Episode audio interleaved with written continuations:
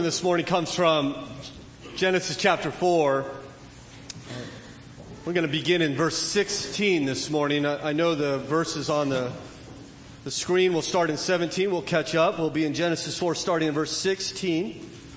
We'll let you know that I think you'll find uh, following these sermons, uh, having a scripture in your lap be very helpful for you. So we're just going to work as we do every Sunday, verse by verse through the text. And I think you'll be able to engage much more with God's Word if you have the scripture there in front of you. So we'll begin in Genesis chapter 4 and verse 16. Hear now the Word of God. Then Cain went away from the presence of the Lord and settled in the land of Nod, east of Eden. Cain knew his wife and she conceived and bore Enoch. When he built a city, he called the name of the city after the name of his son Enoch. To Enoch was born Irad, and Irad fathered Mehujael, and Mehujael fathered Methushael, and Methushael fathered Lamech. And Lamech took two wives. The name of one was Ada, and the name of the other was Zillah. Ada bore Jabal. He was the father of all those who dwell in tents and have livestock. His brother's name was Jubal. He was the father of those who play the lyre and pipe. Zillah also bore Tubal Cain. He was the, the forger of all instruments of bronze and iron. The sister of Tubal Cain was Naamah. Lamech said to his wives, Ada and Zillah, hear my voice, you wives of Lamech. Listen to what I say. I have killed a man for wounding me, a young man for striking me. If Cain's revenge is sevenfold, then Lamech's is seventy sevenfold. And Adam knew his wife again, and she bore a son and called his name Seth. For she said, God has appointed for me another offspring instead of Abel, for Cain killed him. To Seth also a son was born, and he called his name Enosh. At that time, people began to call upon the name of the Lord. This is the book of the generations of Adam. When God created man, he made him in the likeness of God. Male and female, he created them, and he blessed them and named them man when they were created. When Adam had lived 130 years, he fathered a son in his own likeness after his image and named him Seth. The days of Adam after he fathered Seth were 800 years and he had other sons and daughters. Thus all the days that Adam lived were 930 years and he died. When Seth had lived 105 years, he fathered Enosh. Seth lived after he fathered Enosh 807 years and had other sons and daughters. Thus all the days of Seth were 912 years and he died. When Enosh had lived 90 years, he fathered Kenan. Enosh lived after he fathered Kenan 815 years and had other sons and daughters. Thus, all the days of Enosh were 905 years, and he died. When Kenan had lived 70 years, he fathered Mahalalel. Kenan lived after he fathered Mahalalel 840 years and had other sons and daughters. Thus, all the days of Kenan were 910 years, and he died. When Mahalalel had lived 65 years, he fathered Jared. Mahalalel lived after he fathered Jared 830 years and had other sons and daughters. Thus, all the days of Mahalalel were 895 years, and he died. When Jared had lived 162 years, he fathered Enoch. Jared lived after he fathered Enoch 800 years and had other sons and daughters. Thus, all the days of Jared were 962 years, and he died. When Enoch had lived 65 years, he fathered Methuselah. Enoch walked with God after he fathered Methuselah 300 years and had other sons and daughters. Thus, all the days of Enoch were 365 years. Enoch walked with God, and he was not, for God took him. When Methuselah had lived 187 years, he fathered Lamech. Methuselah lived after he fathered Lamech 782 years and had other sons and daughters. Thus, all the days of Methuselah were 969 years, and he died. When Lamech had lived 182 years, he fathered a son and called his name Noah, saying, Out of the ground that the Lord has cursed, this one shall bring us relief from our work and from the painful toil of our hands. Lamech lived after he fathered Noah 595 years and had other sons and daughters. Thus, all the days of Lamech were 777 years, and he died. After Noah was 500 years old, Noah fathered Shem, Ham, and Japheth.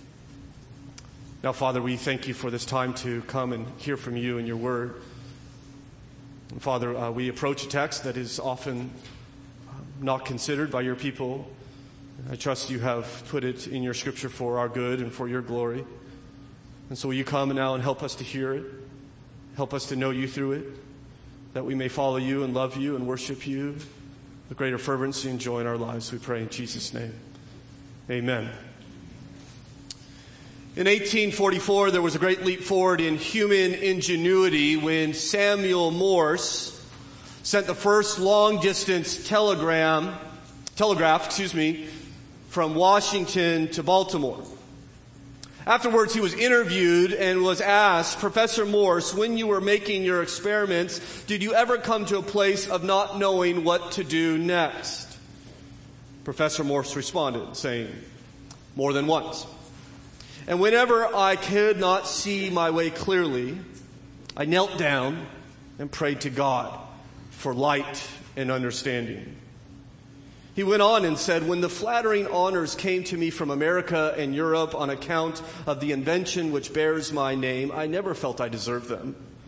I had made a valuable application of electricity, not because I was superior to other men, but because solely God, who meant it for mankind, must reveal it to someone, and he was pleased to reveal it to me. The first telegraph that was sent, by the way, the message was, what has God created? God, I think, continues to create.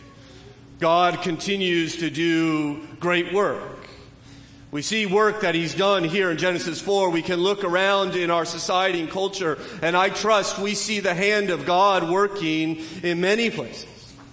And today, what I would like to do as we look upon this passage is to consider the, the great advances that society has uh, uh, um, uh, occurred in, in their realm, in their culture, even in a sinful world.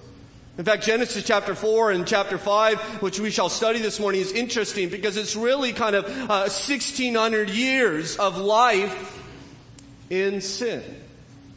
I think there's great parallels there for us. If you've been worshiping with us for some time, you know we've been working our way through Genesis and we saw in Genesis chapter 1 that God created a world, that He is a creator, and upon that world He created mankind in His image, and the world was good. And He gave mankind authority over all of creation, dominion, and, and gave them this great and wonderful world in which He provided for them. In Genesis chapter 2, we saw our first parents, Adam and Eve who again God abundantly provided for. And yet in Genesis 3, we come to perhaps the saddest chapter in all of Scripture when our parents decided that they'd rather follow the devil than God. They said, We do not love you, God. We do not trust you, and we will not submit to you. We will join with the devil. They sinned. They rebelled. And now we've been studying in Genesis the consequence of that rebellion. We saw sin begin to mature in their children as Cain rose up and slew Abel, as we considered yesterday. And today we come to a text where we see sin abounding more and more. We're going to see what life is like in a sinful world. We're going to do so by following two families. The, the first being Cain's family. We will follow his descendants from chapter 4, verses 17 through 24. And you say, okay, we're going to look at Cain's family. What we would expect is for sin to flourish in Cain's family. And we're going to see that, but we're actually going to see something that you might not expect from Cain's line. And we're going to see the massive blessings of God through Cain's children. That this is a family we'll get to in Genesis 6 that God will wipe off the face of the earth. It's a doomed lineage, and yet God still blesses through them. God gives them the ability to do create great works of art and tools, as well as we see them plunging into sin, distorting marriage, and even murder. The other family we'll see is Seth's family, the third son of Adam and Eve. And we're going to follow their line. Their line's going to begin in chapter 4, verse 25, Seth's line. And Seth's line is going to continue. And it's going to go all the way through Genesis 5 until we get to Noah.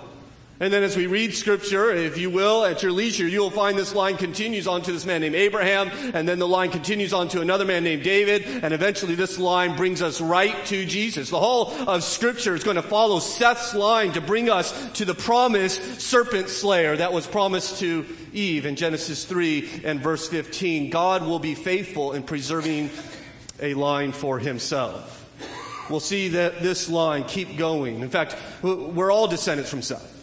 So we look in Genesis 5 and it's interesting because we have all these generations. By the way, these are all your granddaddies. You come from them. I don't know if anybody's big into ancestry with the family tree and all that. Well, I'm going to fill in the top of your tree this morning.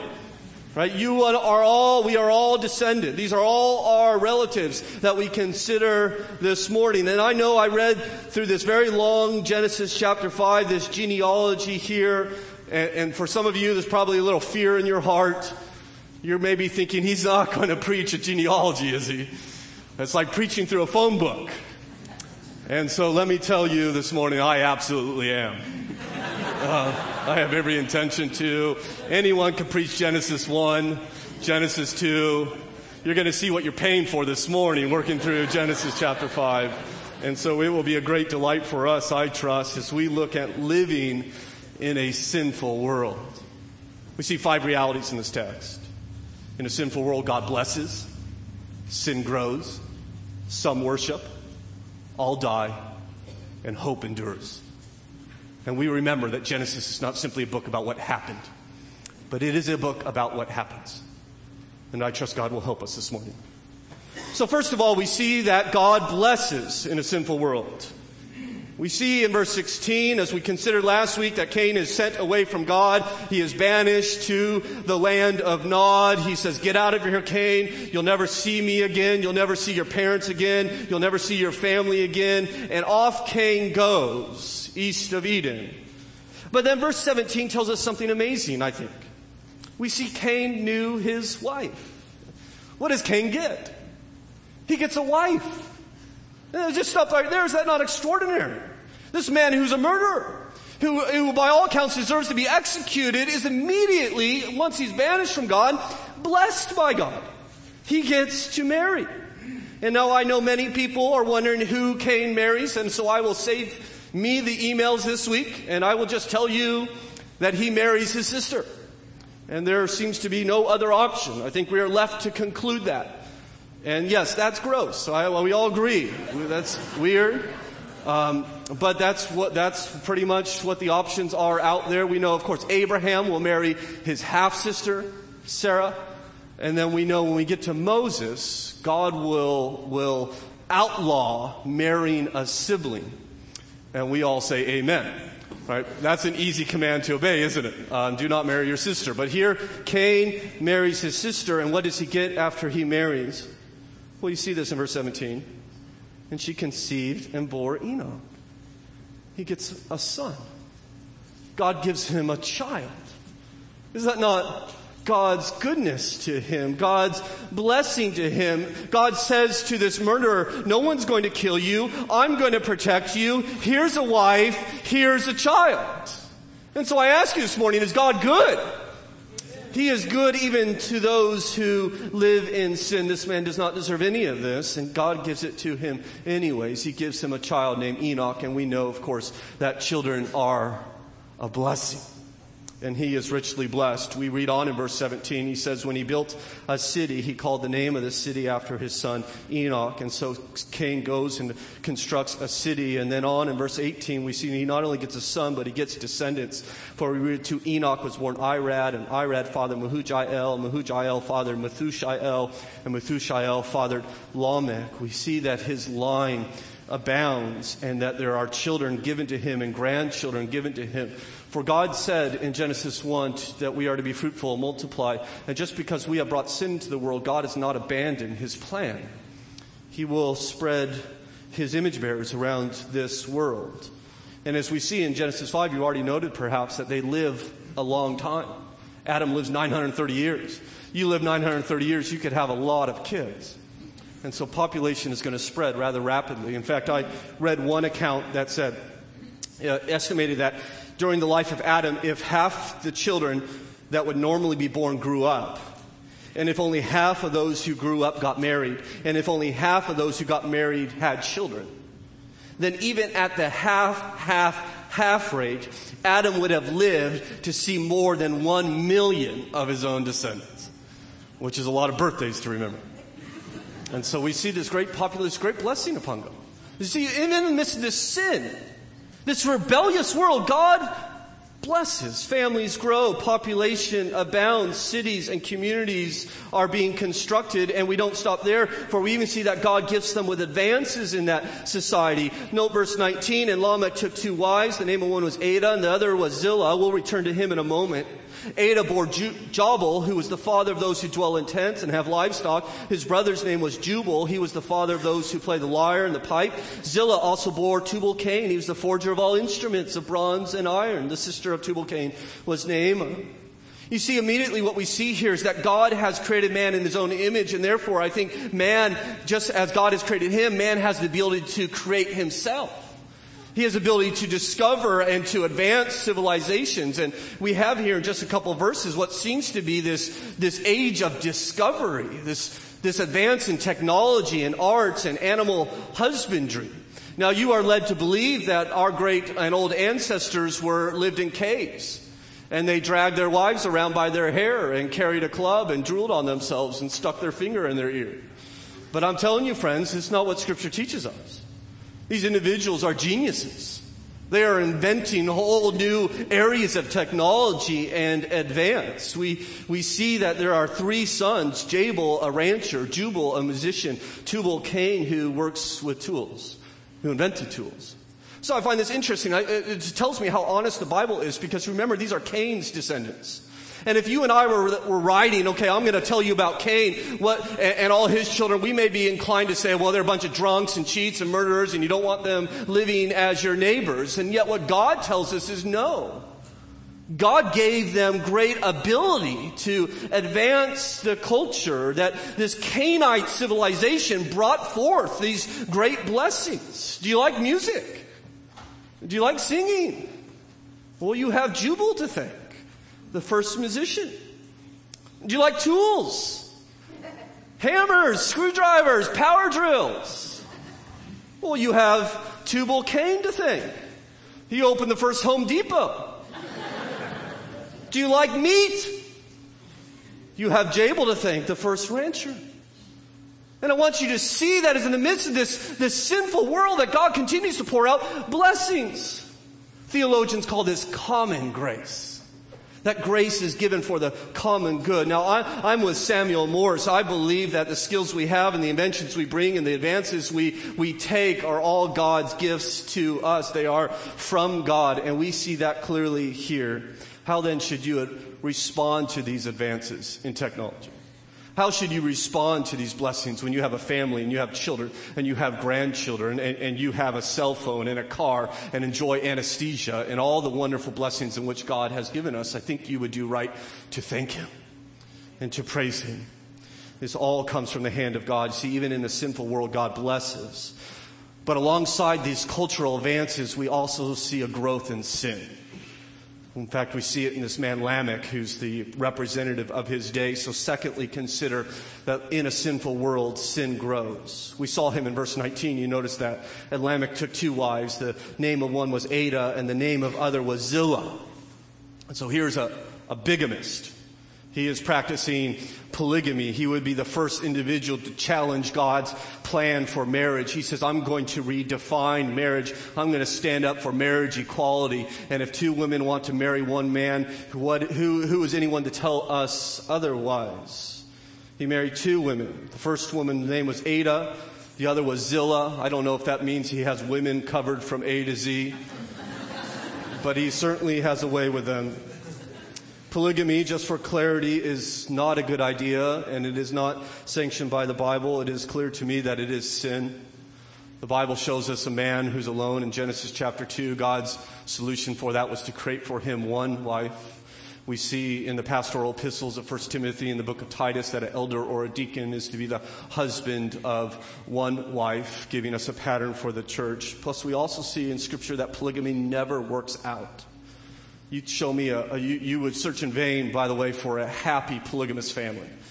You can look at Abraham, and that did not work out with his two wives. You can look at Jacob, and it did not work out with his four. You look at David, it did not work out, and Solomon, it certainly led to his ruin. And so we see sin growing with this man Lamech, his, this practice of bigamy. But that's not all, for you notice verse 23, Lamech has a song for us. The Bible tells us Lamech said to his wives, Ada and Zillah, hear my voice. You wives of Lamech, listen to what I say. I have killed a man for wounding me, a young man for striking me. And so in addition to his bigamy, we see his brutality. He has killed someone for injuring him. Not, not in self-defense, like I have to protect myself, but someone insulted him or injured him, and so he kills him. In fact, he's not even a man, for he says he's a young man. The literal Hebrew is that he was a child. He's not going to hesitate to kill a child if such a child would injure him. Someone hurts me, then I'm going to kill him, Lamech says. You cut me off in the road, and I'm going to tear your head off, he says. You see, this is a man that tends to overact, quick temper, a little bit of road rage.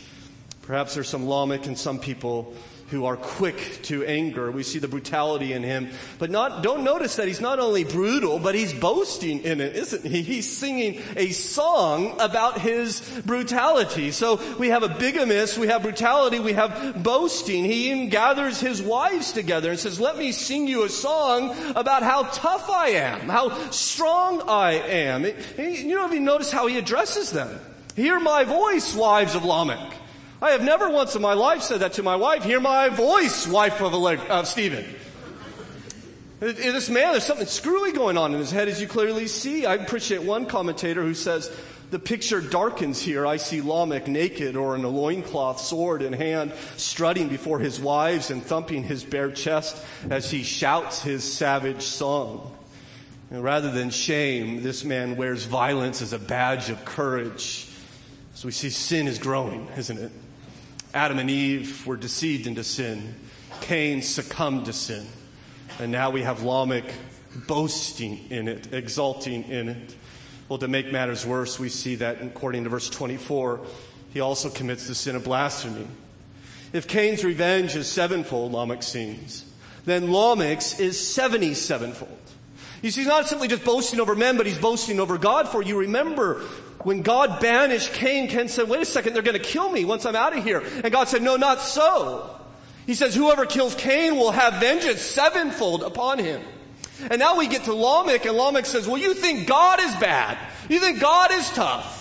You think God's revenge sevenfold is bad. Well, my revenge is 77fold. I tell you, God is a whip compared to me. He exalts. He's taunting God. I think he is very much the representative of his age, a tyrant who will marry whomever he wants and kill whomever he wants, and he's going to boast about it and all the while blaspheme God in the process. I don't know about you, friends, but this kind of sounds familiar. This kind of sounds familiar to me. You see, this is a land of prosperity of wealth, of advancing technology, of advancing economy, and at the same time, there is no knowledge of God. There's an abandonment of Him. And I think about our land, the place we live, this, this amazing rate of technology. You think about the last hundred years, the creation of the automobile and highways and manned flight and space flight and, and the radio and television and microwaves and computer and the internet and cell phones and modern medicine all within the last hundred years. You think about the, the great manifold blessings God has bestowed upon us and all at the same time, it seems like we move farther and farther away from God more and more into sin as we live in a day of new morality, a day in which we decide what is right. In fact, we look at Lamech and we say, oh, man, this guy's a pervert. This guy's, there's something wrong with him. But I will tell you, you know, Lamech, who wanted to be intimate with a woman, actually put a ring on her finger and invited her to live under his roof and put food on her table. He actually married the women that he wanted to be with. I wish we can say that about our land. In fact, you, you think he, he only limited himself to two. That seems awfully Puritan in American culture. And by the way, he kills in response to those who injure him. Evidently, in our land, we kill those simply because we're bored, as we saw this week in Oklahoma. He may have boasted about his sin, but we've taken that to an art form, haven't we? We've flaunted openly on television.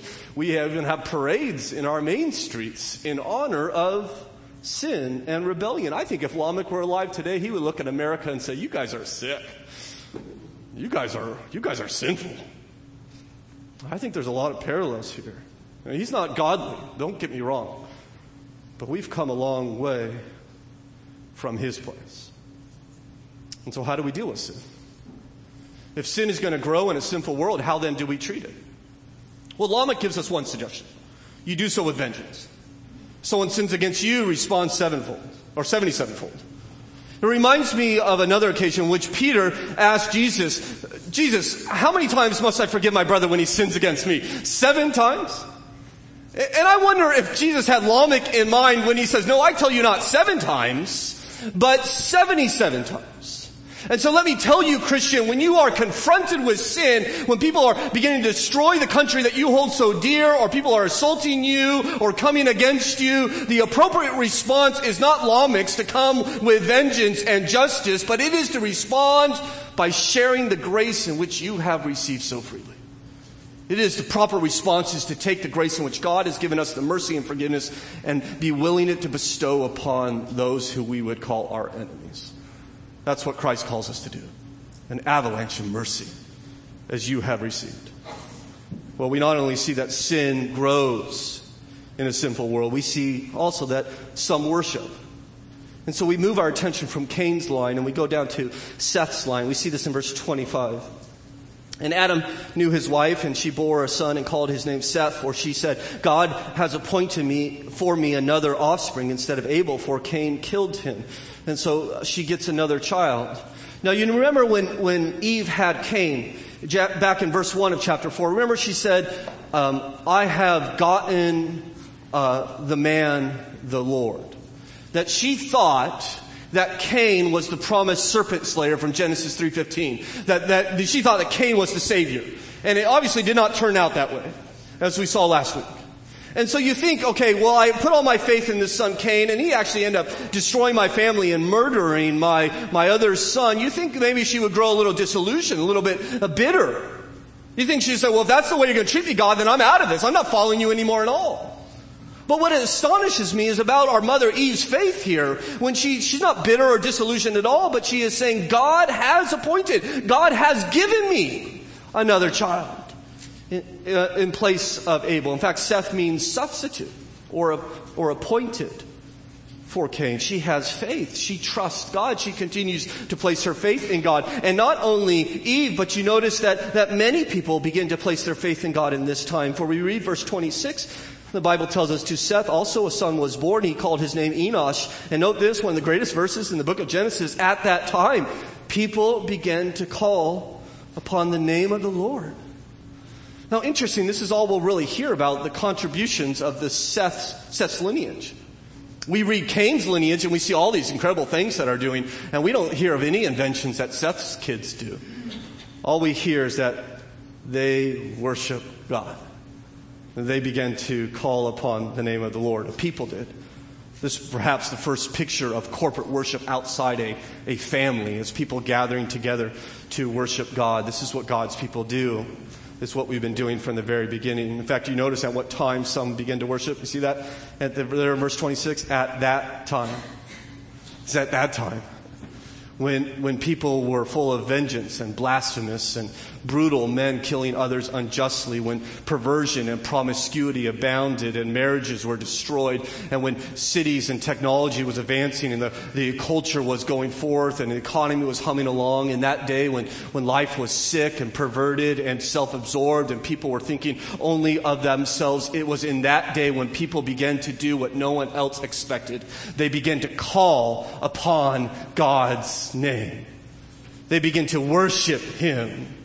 I wonder if they looked at all the money they had and all the advance they had and, and, and all the toys they had and, and all the new morality that they've embraced. And I wonder if they thought, it's not working. Life's not getting better. We're not going anywhere. We're just plunging farther into rebellion. And I wonder if they begin to say, God, we need your help. We can't do this on our own. Save us. And these people began to call upon his name. And you know what, God? God sent revival in that day.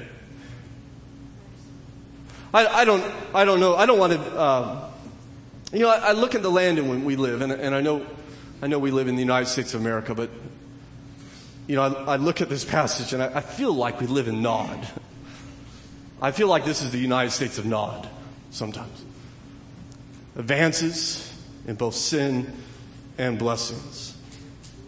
And I feel like we as a society, and I don't know if you agree with me, but I feel like we're going a thousand miles an hour away from God.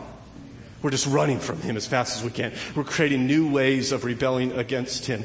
And maybe it will be at that time, at that time when America lost its way, that people began to call upon the name of the Lord. You see, God always has a remnant, doesn't he? He always, always has his people who will not bow their knee to the idols of this world. Maybe said of Hamilton Baptist Church that at that time when America had lost its way, it was at that time that those people began to call upon God's name. You see, friends, the solution is not the Supreme Court. It is not a new president. It is not education. It is not even church programs. It is God. He is our only hope.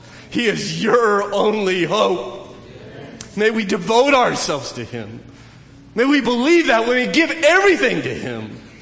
May we call upon His name. You see, some will worship in a sinful world. But we see fourthly, as we move into Genesis chapter 5 that all die in a sinful world. You, you, notice here in verse 3 of Genesis 5, when Adam had lived 130 years, he fathered a son in his own likeness after his image and named him Seth. The days of Adam after he fathered Seth were 800 years and he had other sons and daughters. Thus all the days that Adam lived were 930 years and he died. And when Seth had lived 105 years, he fathered Enosh. Seth lived after he fathered Enosh 807 years and had other sons and daughters. Thus all the days of Seth were 912 years and he died. And then we go on to Kenan and we read, and he died in Mahalalel, and he died in Jared, and he died in Methuselah, and he died in Lamech, and he died. In fact, all we read about these guys in these 12 generations is really they were born, they had children, and they died, and then we get the ages at which these things take place. It reminds, uh, reminds me at least that, that these guys aren't very important, that you, prob- you and I, to be honest, aren't very important. We, we tend to make the newspaper twice, don't we? When we're born and when we die. In the middle, we have kids. And our kids grow up and, and they're, they're, they have kids and, and then they die, and it just seems like that's what God is telling us. There's this, there's this reign of death. And you read this chapter, and it's almost like the funeral bell is ringing, and he died and he died. And he died. It's like walking through a cemetery and just reading headstone after headstone. They all, they all died. And not like Abel, who was killed. They just one day got sick and died. I, I wonder what that must have been like the first natural death, if you will. The first person who just one day didn't get up, who, who died. This is what God promised would happen, of course. You remember back in Genesis 2. When you eat of it, you will die. The serpent said, You will not surely die. But we see that God is true. Of course, they live long lives, you notice. And just to uh, save, save you another email, why, you wonder, okay, why, why do they live so long? Um, and my answer is, I don't know. Um, there, I, have heard the theories, and some, there's a lot of theories. A lot of people think they know, um, uh, but I don't know why they lived. I think the world before the flood was a vastly different place. And evidently they are living 10 lifetimes or, or even more. But the point, I don't think from this passage is how long they lived. The point is that they, at one point, stopped living because they all died. In fact, I think we're told why they die in some sense. You look in verse 1 of Genesis 5, and it says, This is the book of the generations of Adam. When God created man, he made him in his likeness of God. Male and female, he created them and blessed them and named them man. Uh, when they were created. So we see that man is created in God's likeness. But you notice, interestingly, in verse 3, when Adam had lived 130 years, he fathered a son, note this phrase, in his own likeness. You see, God creates Adam and Adam is like God, but then Adam has Seth and Seth is like Adam. Of course, Seth is also like God. He's created in God's image. Don't misunderstand me. But the point that I think the Bible is, is driving home is that, that, that Seth is just like his dad. He's inherited Adam's likeness, and like his father, Seth is a sinner. And so is his son, and so is his son, and so is his son. The Bible tells us in Romans chapter 5 and verse 12, just as sin came into the world through one man and death through sin, and so death spread to all men because all sin. You see, they die because they are sinners. The wages of death is sin. Isn't it interesting, by the way, that we don't hear of any death amongst the Canaanites? Those who we think have abandoned God. It's those who are calling upon God's name that we are told very specifically that they die. Everyone will die. All of us. It's universal. Of course, we, we don't like to talk about it. We don't like to be reminded of death, especially our own. I heard that there is a hospital in our land that refers to death as, quote, negative patient care outcome. I've uh, many times, uh, more times than I want to count, have been to a hospital room when someone is dying and I'm met outside that room by their family, well intentioned, and they say to me, Pastor, please don't talk to them about death. And that's exactly why I'm there, is to talk to them about death. But they don't even want them to know that they're dying. They don't want them to have those last hours to face what is about to come upon them. I've done dozens of funerals, and I have never once seen the coffin actually re- lowered into the ground like they used to. We don't like to face death. We don't like to deal with it. Centuries ago, the great uh, scholars and theologians and even pastors would, would have a human skull on their desk. And it was a reminder that, like that victim, they too will one die. Now, don't worry, I'm not planning on getting one. Um, they called it a memento mori a reminder of death. You see, Genesis 5 is, a memento mori. It is a reminder of death. It is a reminder that everyone dies, that, that death wins. And so we've been advancing for thousands of years, haven't we? If you think about all the advances we make, and we keep making advances, and we keep growing as a civilization. And you know the one thing we have not been able to stop, the one thing that we have not been able to overcome is death. It is still everyone who dies. We haven't got to the point where we said, okay, we beat it. Now death no longer has a hold on us because God has promised that the wages of sin is death. Every one of us will die. You will die and I will die if the Lord does not come. But there is amazingly in this chapter, perhaps you picked it up when we read through it, one man who beats death one man who overcomes it. There's walking through the cemetery of Genesis 5, there's like an open grave that was never filled, and on the headstone we read the name Enoch. As we see lastly, hope endures in a sinful world. Look down in verse 21. When Enoch had lived 65 years, he fathered Methuselah. Enoch walked with God after he fathered Methuselah 300 years and had other sons and daughters. Thus all the days of Enoch were 365 years. Enoch walked with God and he was not for God took him. And so we're reading through Genesis 5 and it was they live, they die, they live, they die, they live, they die, they live, they die. Enoch walked with God and he was no more. God took him.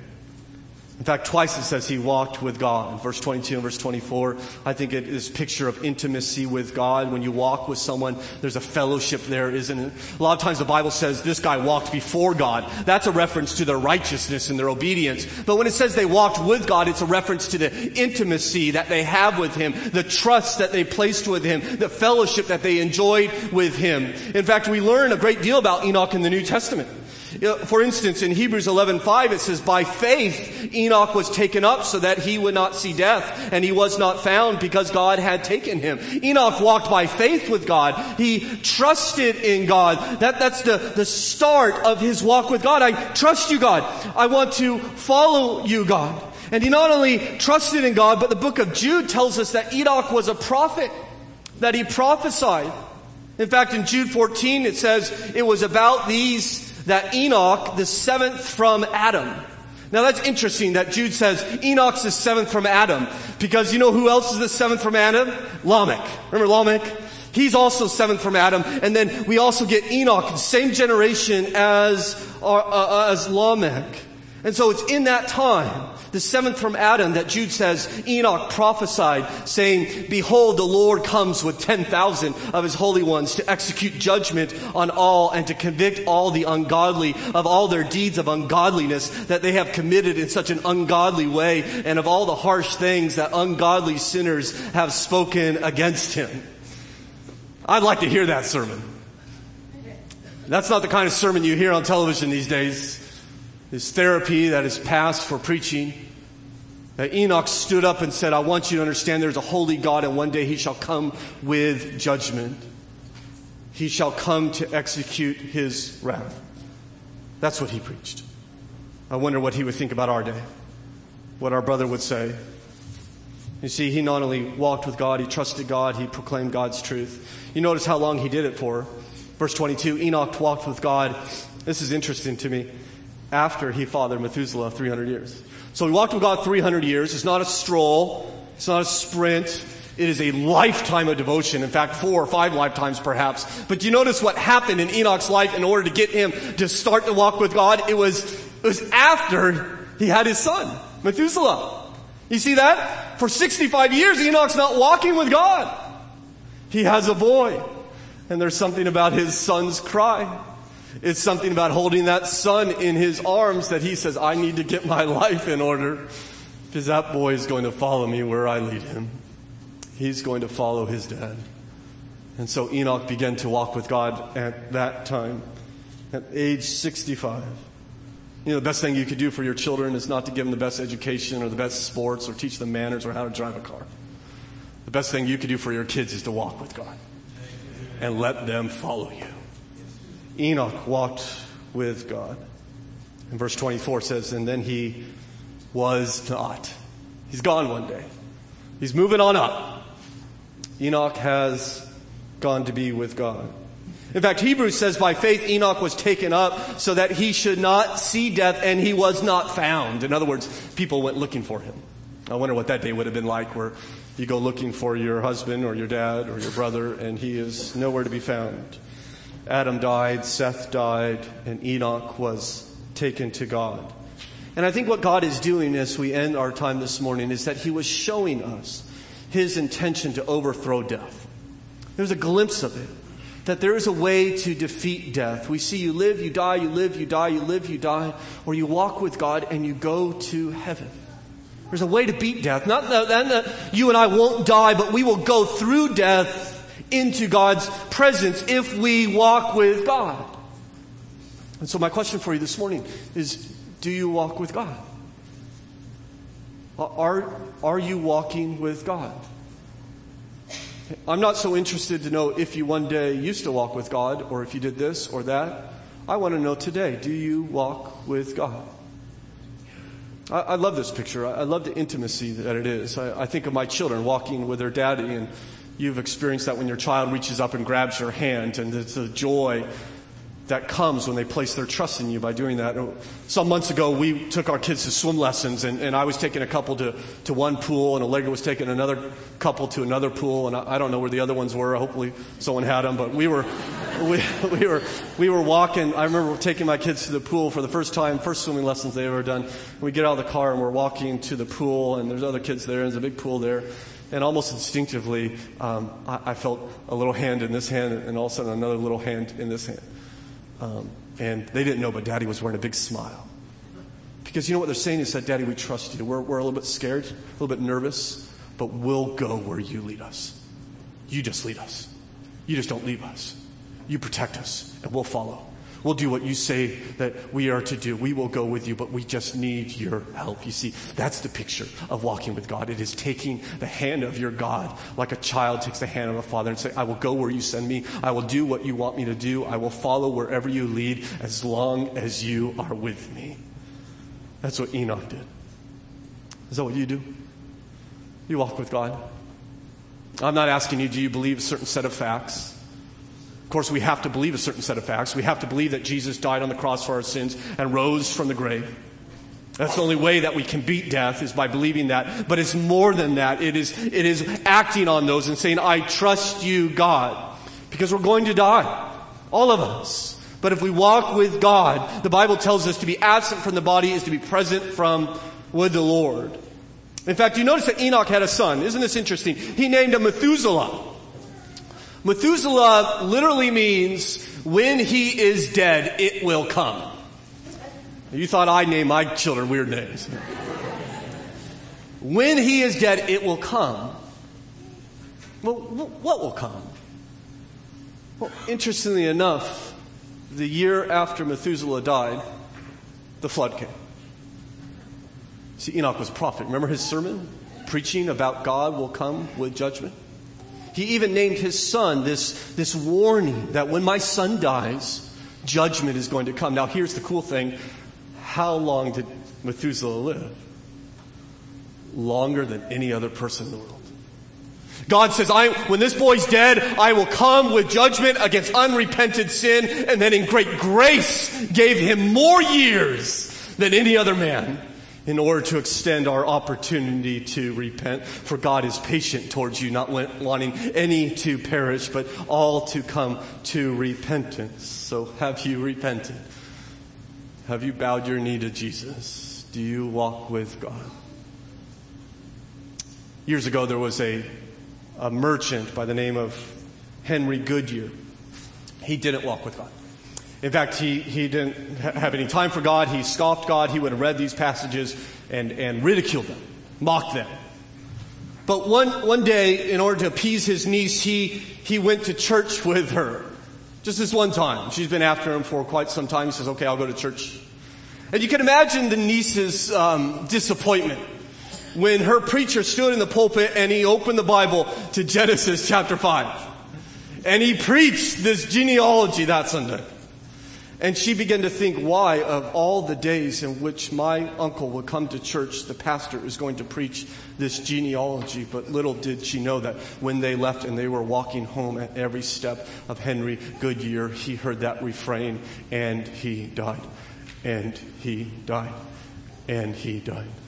The next day he couldn't work. He was too distracted by those three words. He came home and opened his family Bible and he read Genesis 5. He turned right there he read this, this roll call of a, of a cemetery. And he read those words, and he died, and he died, and he died. And this man, for the first time, realized he is not prepared to die. That was the day that Henry Goodyear became your brother in Christ as he bowed his knee to Jesus and he began to walk with God. Perhaps God would do that in your life today. Father, we thank you so much for this time to gather together with your people to consider your word.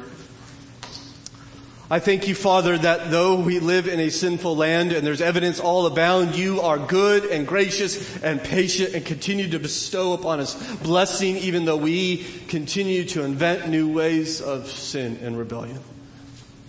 We thank you for all your goodness to us. We thank you for our families and our children and our brothers and sisters in Christ and all that you have given to us.